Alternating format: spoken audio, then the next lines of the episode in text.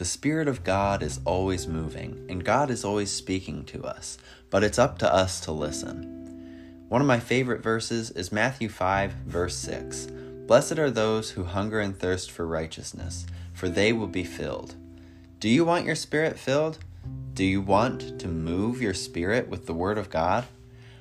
My name is Reverend Eric McCracken, and I've been called to the ministry to share God's Word with you. I'm going to use podcasting as one of those forms to get the Word of God to you, and I hope that you'll join me and say that your spirit has been moved just like mine. God is awesome, every day, in every way.